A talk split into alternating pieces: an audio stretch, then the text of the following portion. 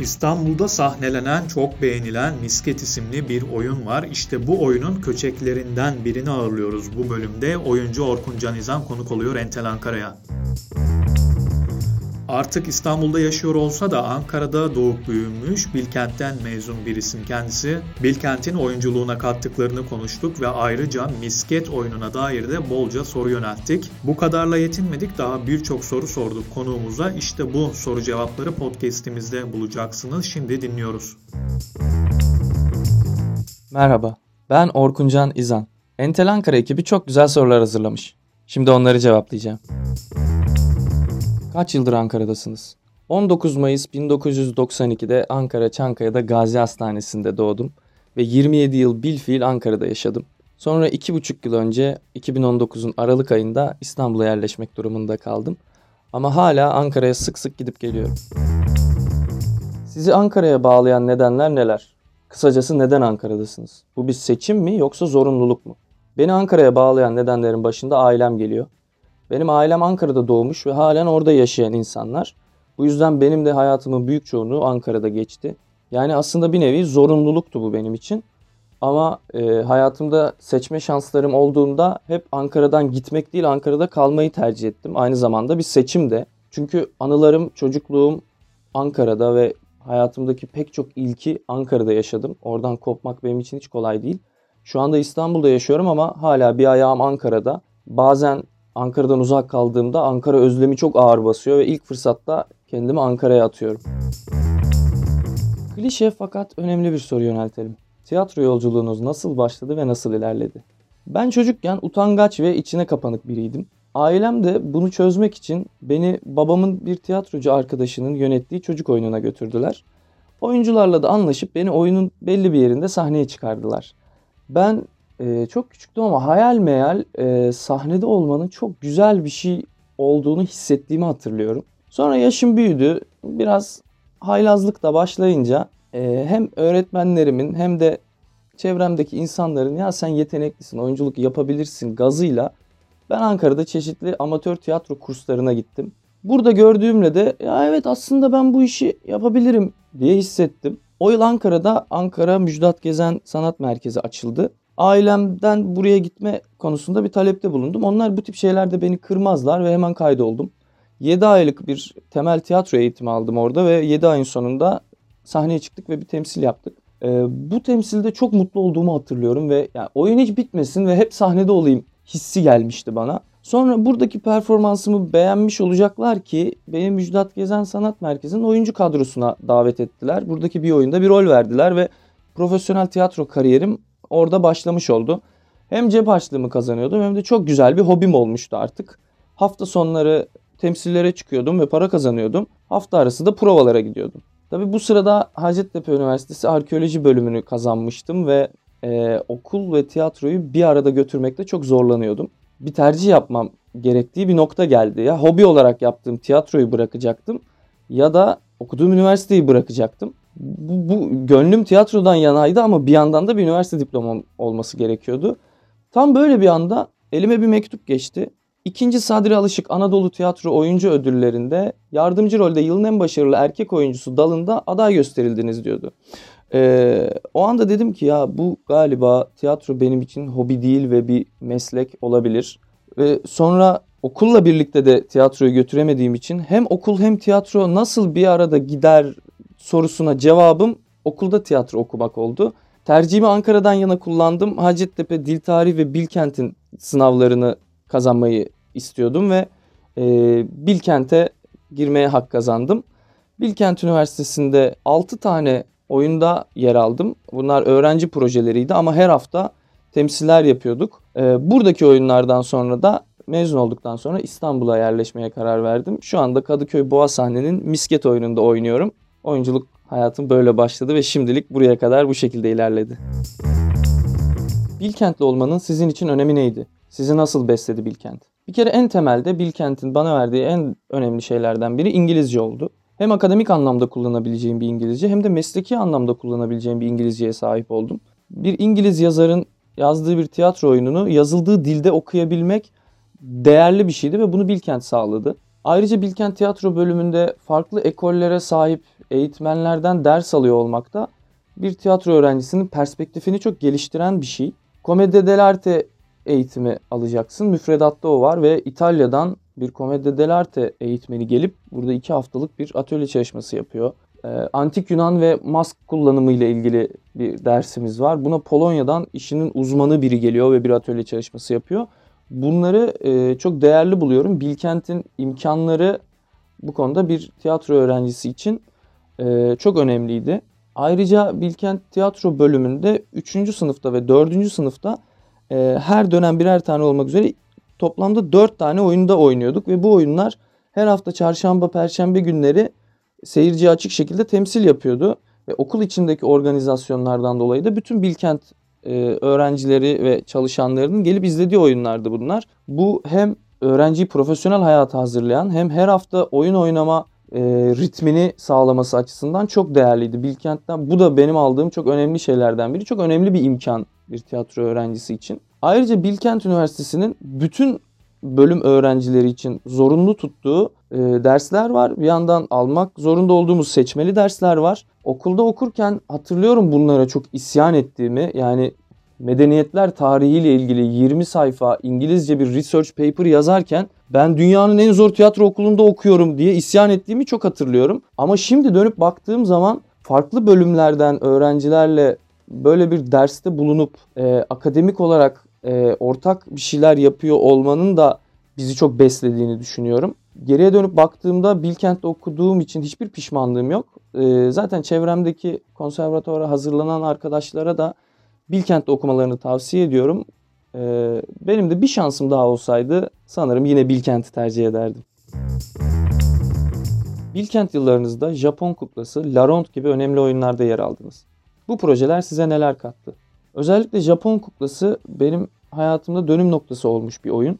İlham Yazar'la çalışıyor olmak benim için çok kıymetliydi. İlham Yazar Japon kuklası provalarında bana komedinin nasıl yapılması gerektiğini ve nasıl yapılmaması gerektiğini aslında öğretti.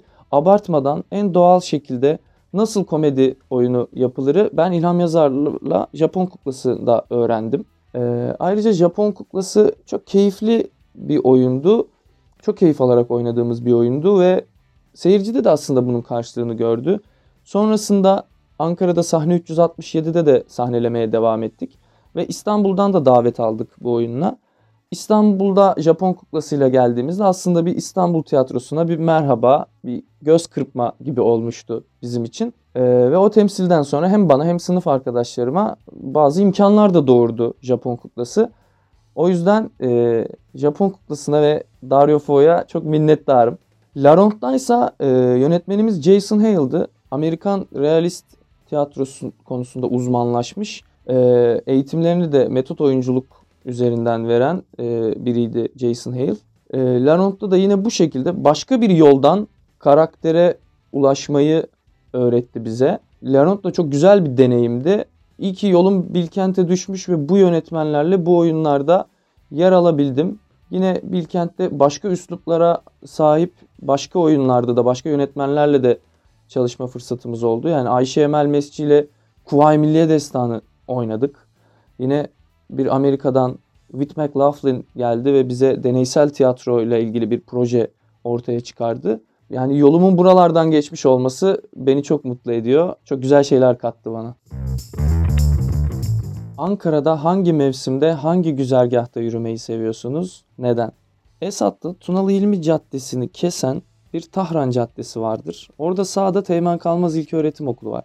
Ben o okuldan mezun oldum ve evimiz de oraya yakın olduğu için 9-10 yaşlarında sırtımda çantamla ben o Hilton Otel'in yanındaki merdivenlerden inip çıkarak eve gidip gelirdim.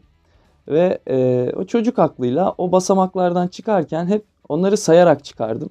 98 basamak vardı orada. Şimdi 30 yaşıma geldim. Bazen hala rotamı o tarafa çevirip oradan inip çıkmayı tercih edebiliyorum. Ve, e, ve her seferinde de hala o küçük Orkun gibi o basamakları sayarak inip çıkıyorum oradan. Ve hala 98 basamak var ve e, o sayının değişmesinden de korkarak gidiyorum oraya her yolum düştüğünde. Oradan Hilton merdivenlerinden inip soldan Tunalı Hilmi'ye çıkıp Tunalı İlmi Caddesi'nden yol boyu Esat 4 yola kadar gidip Esat 4 yoldan sağa dönüp Esat Caddesi'nden devam etmek.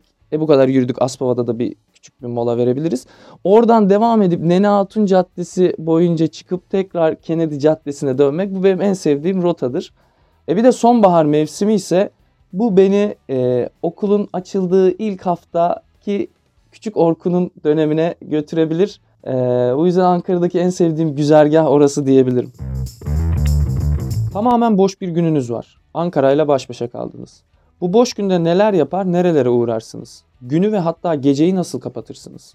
Öncelikle büyük bir masada bütün aile fertleriyle uzun süren bol kahkahalı bir kahvaltı yaparız. Sonra eğer o gün bir Ankara'da Gençler Birliği maçı varsa sağ kapalı tribünde bir Gençler Birliği maçı kesin izlerim. Gece de sevdiğim arkadaşlarımla Last Penny'de belki birkaç kadeh bir şey içip güzel bir sohbet ederek geceyi kapatırım. Tek kişilik bir oyun sahneleyecek olsaydınız karakterinizin özellikleri nasıl olurdu? Örneğin hangi film karakterine benzerdi karakteriniz? Tek kişilik bir oyun sahneleyecek olsaydım bu toplumsal olarak hepimizin bildiği büyük olaylardaki ana karakterler değil de daha kıyıda köşede kalmış böyle çoğumuzun hatta hatırlamadığı yan karakterlerden birinin o olayın olduğu günü anlattığı ve bunu mizahi bir dille anlattığı bir oyun olmasını isterdim. Örneğin 99 senesinde başbakana fırlatılan yazar kasa olayında yazar kasayı atan kişi değil de orada ona ilk müdahaleyi yapan polis memurunun o bir gününü mizahi şekilde anlatan bir oyun yapmayı isterdim açıkçası. Misket oyunu nasıl ortaya çıktı? İlk fikirden premiere kadar geçen sürede neler yaşadınız? Misket oyununun yazarı Turgay Korkmaz'la elimizde bir takım projelerle birlikte İstanbul'a geldik. Bu projeleri de aslında yavaş yavaş yapmaya da başlamıştık ki pandemi denen sürprizle karşılaştık. E, bu yüzden maalesef projeleri biraz rafa kaldırıp beklemek durumunda kaldık. E, ben bir şekilde pandeminin geçmesini bekliyordum ki Turgay aslında bunu beklemiyormuş ve bir oyun yazmış. Beni bir gün aradı. Misket diye bir oyun yazdım bir okur musun dedi. Ben oyunu bir çırpıda okudum ve muazzam etkilendim. Ve bunu bir an önce yapmamız gerektiğini dile getirdim. Turgay ve dramaturg arkadaşımız Ahmet'le birlikte nasıl yaparız, nasıl bir yol izleyelim üzerine tartıştık. Hatta benim şu an oynadığım rolü değil diğer rolü oynadığım bir kastla biz provalara da başladık. Ama çok pandeminin göbeğindeydik ve önümüzü hiç göremediğimiz bir süreçti. Ee, sonrasında zaten önceden tanıdığımız ve sevdiğimiz Boğa sahneyle görüştük ve oyunu onlara okuduk. Onlar da e, hem yeni bir tiyatro metni hem de genç oyuncuların hevesini e, değerli buldular ve e, bu oyunu yapmaya karar verdiler. E, sonra Turgay benim yanıma oyuncu olarak geldi. Ben diğer role geçtim. Böylece Kadıköy Boğa sahneyle ortaklaşa şekilde misketi e, çalışmaya başladık. Tabii misketi okumamdan bir buçuk yıl sonra provalara başlıyor olmak aslında avantaj da sağladı prova süreci için. Çünkü zaten karaktere sorabileceğim her şeyi sormuştum ve karakterin ne yaptığını, ne hissettiğini, neler yaşadığını çok iyi biliyordum. Turgay da aynı şekilde zaten oyunun yazarı olmasının avantajını da kullanarak ve provalara aslında ezberli ve karakterleri hazır şekilde başlamıştık. Yönetmenimiz Kayhan Berkin de bizimle aynı noktadan yaklaştığı için aslında çok keyifli bir prova süreci geçirdik ve premiere kadar da aslında rahat ilerledik. Çok yoğun bir çalışmanın içine girmemize gerek kalmadı. Çünkü zaten birkaç adım önden başlamıştık provalara. E, yönetmenle, oyuncularla, e, teknik ekiple, tasarımcılarla kimyamız da çok güzel tuttu. Sahneyle de çok uyumlu şekilde ilerleyerek Misket'in premierini yaptık. Şu anda hala o premierin heyecanıyla oynuyoruz diyebilirim. Hala aynı heyecan ve tutkuyla bir buçuk yılda beklemiş olmanın e, verdiği hırsla da aslında oyuna asılıyoruz ve şimdilik güzel de geri dönüşler alıyoruz. Beyaz perdede veya sahnede izlemekten keyif aldığınız oyuncular kimler? Bazı oyuncular var ki onların performansını izlerken ben oyuncu olduğumu unutuyorum. Ve bu benim için önemli bir kıstastır. Bu kişilerden biri Nadir Sarıbacak. Onu yer altından notlar oyununda Akün sahnesinde seyretmiştim. Koskoca Akün sahnesinde bir sandalye ve bir blok flütle 2 saat boyunca müthiş bir performans ortaya koydu ve gözlerimi kırpmadan nefessiz seyrettim. her an dolu dolu ve incelikle hazırlanmış çok iyi bir oyunculuğu vardı. Ki kendisinin zaten sinemada ve dizide yaptığı işleri de yakından takip ediyorum. Ee, hala ara ara hem sinemada hem televizyonda yaptığı işleri, onun oynadığı bölümleri açıp açıp seyrederim ve e, durdurup düşündüğüm oyunculuk anlamında çok olmuştur. Bu yüzden cevabım Nadir Sarıbacak.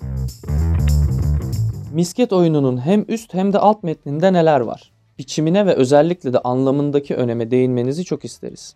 Kısaca anlatırsak misket Ankara'nın kenar mahallelerinde yaşayan ve geçimini düğünlerde köçeklik yaparak ya da pavyonlarda dans ederek sağlayan muhafazakar ve ataerkil bir mahalle baskısı altında kendilerini büyütmeye çalışan Ersin ve Deniz'in e, bol danslı hem güldüren hem de burun sızlatan hikayesi diyebilirim.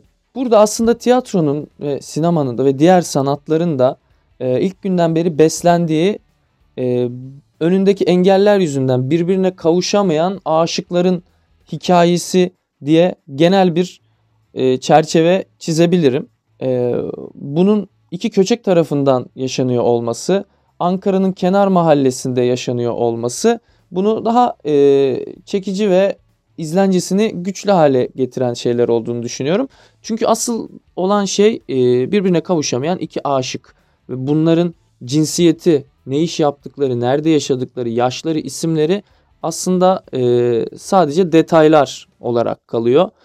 E, hem Türkiye'de hem dünyada e, günümüzde çok tartışılan bir konu eşcinsel ilişki. E, misket de aslında böyle bir yere de değiniyor ama dediğim gibi asıl anlatmak istenen şey e, iki kişinin aşkı. Benim oynadığım karakter Ersin biraz daha e, özgür, daha cesur ve hayata daha pozitif bir yerden bakan çocuk yaşta annesini babasını kaybetmiş ablasıyla ve düğünlerde pavyonlarda müzisyenlik yapan eniştesiyle birlikte yaşayan bir çocuk ve daha neşeli bir çocuk. Ee, ama diğer karakter Deniz tam bir geleneksel e, Türk aile yapısının içerisinde baskılanmış üstüne bir gömlek giydirilmiş. O gömleği yırtmak isteyen ama buna cesaret edemeyen bir karakter ve bu ikisinin aralarındaki bağı birinin inkarı, reddedişi, diğerinin itirafı ve diğerini itiraf ettirmeye çalışmasını anlatan e, keyifli 70 dakikalık danslı, müzikli, yer yer ağlatan, yer yer güldüren bir oyun misket. Son yıllarda gittiğiniz ve aklınızda yer eden tiyatro, konser veya herhangi bir sahne etkinliği var mı? Çok kısa süre önce izlediğim oyunlardan bahsetmek istiyorum. Tiyatro Bam'ın Murat Mahmut Yazıcıoğlu'nun yazıp yönettiği Istırap Korosu oyunu bu sezon çıkan ve e, çok keyifle beğenerek seyrettiğim bir oyun oldu. Bulduğunuz yerde kaçırmamanızı tavsiye edebilirim. Versus Tiyatro ve Zorlu PSM ortak yapımı Bergman'ın Evlilikten Sahneler oyununu da kısa süre önce seyrettim. Kayhan Berkin'in yarattığı dünyanın içerisinde Öner Erkan ve Ece Dizdar'ın da başarılı bulduğum oyunculuklarıyla Evlilikten Sahneler de bence kaçırılmaması gereken bir oyun. Bunun yanında Sıfır Pozitif'in Eylül oyunu Uğur Kambay'ın hem yazıp hem yönetip hem oynadığı. Bu da benim beğendiğim ve izlemekten keyif aldığım bir oyun oldu. Son dönemde bu oyunları e, tavsiye edebilirim. 3 yazar, 3 yönetmen, 3 de müzisyen ismi istesek sizden. Tabi yazar olarak ben birinci sıraya Yaşar Kemal'i koyarım. Sadece Türk edebiyatı için değil, dünya edebiyatında da çok önemli yerde olan bir yazardır bence herkesin hayatında Yaşar Kemal romanlarının olması gerektiğini düşünüyorum. Ve eğer herkes bir kere de olsa bir Yaşar Kemal romanı okumuş olsaydı dünya daha iyi bir yer olurdu bence. Benim yine son yıllarda ilgiyle takip ettiğim yazarlardan biri de Hasan Ali Toptaş. Hem diliyle hem anlattıklarıyla beni çok etkiliyor onun kitapları. Son olarak da Ferhan Şensoy'u söylerim. Ben lise yıllarında tanıştım Ferhan Şensoy kitaplarıyla ve benim mize anlayışıma yön vermiş kişidir kendisi. Ee, yazar Ferhan Şensoy'la bence herkesin içli dışlı olması ve hayatında tutması gerekiyor diye düşünüyorum. Yönetmen olarak birinci sırada bende Aşkar Farhadi vardır. Çünkü izlediğim şey gerçeğe ne kadar yakınsa benim için o kadar iyidir. Ve Aşkar Farhadi filmlerinde de bu yüzden e, çok keyif alıyorum ve bana yaşattığı hisler çok güzel oluyor. İkinci sıraya Gaspar Noé'yi koyarım. Çünkü yani oturduğum koltukta gergin şekilde e, yüzümü buruşturarak izliyorum filmlerini ve bu his benim çok hoşuma gidiyor. Yarattığı dünyayı çok seviyorum. E son olarak da Nuri Bilge Ceylan'ı söyleyeceğim. E, dönüp dönüp tekrar tekrar izliyorum filmlerini. E, ne mutlu bize ki böyle bir yönetmen çıktı ülkemizden. O yüzden Nuri Bilge Ceylan'ı da mutlaka söylemeliyim buraya diye düşünüyorum. Müzisyen olarak da benim hayatımda Neşet Ertaş'ın ve Ahmet Kaya'nın yeri çok ayrıdır. Büyük yer kaplarlar hayatımda. Sokakta hızlı hızlı yürürken bir yerden Neşet Ertaş türküsü duyduğumda o adımlarım yavaşlar. Ben o şarkıyı olabildiğince dinlemeye çalışırım. Önemli insanlardır bu ikisi benim için. Günlük hayatımda daha popüler şeylere yöneliyorum. Başka tarzda müzikler dinliyorum belki ama bir Neşet Ertaş, bir Ahmet Kaya, bir Münir Nurettin Selçuk e, eserleri benim hayatımda önemli yerdedir. Azal Şahin'le misket oyunu üzerine yaptığınız röportajda Turgay Korkmaz şöyle söylemişti. Okul sürecinde bir sürü oyunda çalıştık beraber. Bir sürü temsile çıktık. Artık sırtımızla bile konuşabildiğimizi düşünüyorum. Bu uyum misket oyununu hangi açılardan güzelleştiriyor? Bir kere misket oyunundaki iki karakter çocukluğundan beri birlikte ve birbirlerini çok iyi tanıyan iki karakter. Seyircinin ilk önce bu iki karakterin birbirini çok iyi tanıdığını, çok sevdiğini ve aralarındaki bağı görmesi e, oyunun mihenk taşlarından biri. Bu çok önemli bir noktaydı. E, Turgay da benim sınıf arkadaşım ve birlikte çok zaman geçirdiğim biri ve birbirimizi iyi tanıyoruz. Bu yüzden bu engeli çok rahat aştık ve evet sahneye girdiğimiz anda seyirci e, Ersin ve Deniz'in birbirini çok seven, birbirini çok iyi tanıyan e, iki arkadaş olduğuna hemen ikna olabiliyor. Böyle bir avantaj sağlıyor diyebilirim. Son zamanlarda etkileyici bulduğunuz dizi ve filmler hangileriydi? Neden etkilemişlerdi? Son zamanlarda en çok etkilendiğim dizi Afterlife oldu. Hem çok yürek burkan bir hikayeye sahip hem de içinde çok tatlı bir mizah var. Ricky Gervais'i zaten çok beğenirdim ben ve e, bu dizide de hem burnumun direği sızladı hem çok güldüğüm anlar oldu. Bu yüzden çok etkilendim. Çevremde benden dizi önerisi isteyenlere önerdiğim bir dizi var. The Good Place. Ölümden sonraki yaşamla ilgili çok komik bir dizi yapmışlar. Ee, böyle çerezlik, eğlenmek için bir şey izleyelim diyenlere tavsiye edebilirim. Başladıktan sonra e, içine alan ve hemen bütün sezonları bitirmek isteyeceğiniz bir dizi. Ve e, şu anda takıntılı şekilde gece gündüz izlediğim gibi dizisini söyleyebilirim. Aynı soruyu kitaplar için soralım. Nedenleriyle birlikte sizde iz bırakan kitapları öğrenebilir miyiz? Tabi Hasan Ali Toptaş'ın Kuşlar Yasına Gider kitabını söylemek istiyorum. Ee, hem yazımıyla hem hikayesiyle beni çok etkilemişti ve o dünyanın içine çok rahatlıkla girmemi sağlamıştı ve e, bir çırpıda okuduğum bir kitap oldu aslında. E, bu yüzden bu kitabı söylemek istiyorum. Bunun yanında da Halit Hüseyni'nin Uçurtma Avcısı kitabı ki çok popüler oldu zaten son yıllarda ülkemizde de. Bu da yine kendi dünyasının içine sokan ve hüngür hüngür ağlamamak için insanın kendini zor tuttuğu bir kitap. Bu ikisini söyleyebilirim. Misket oyununu nerelerde izleyebiliriz? Misket dışında yer alacağınız projelerde olacak mı ilerleyen zamanlarda? Misket'i bu sezon Kadıköy Boğa sahnede oynamaya devam edeceğiz. Hem tarihler için hem de biletler için kadıköyboğasahne.com'a bakabilirsiniz. Kısa bir süre içinde Misket'i Ankara'ya turneye getirmeyi planlıyoruz. Henüz tarih net olmadığı için e, bir şey söyleyemeyeceğim ama bu sezon kesinlikle Misket'i baba ocağına Ankara'ya getirmeyi düşünüyoruz. Misket dışında bu sezon yer alacağım bir proje olmayacak. Ama önümüzdeki sezon için bazı fikirlerimiz var. E, mutlaka yeni bir şey daha yapmak istiyorum.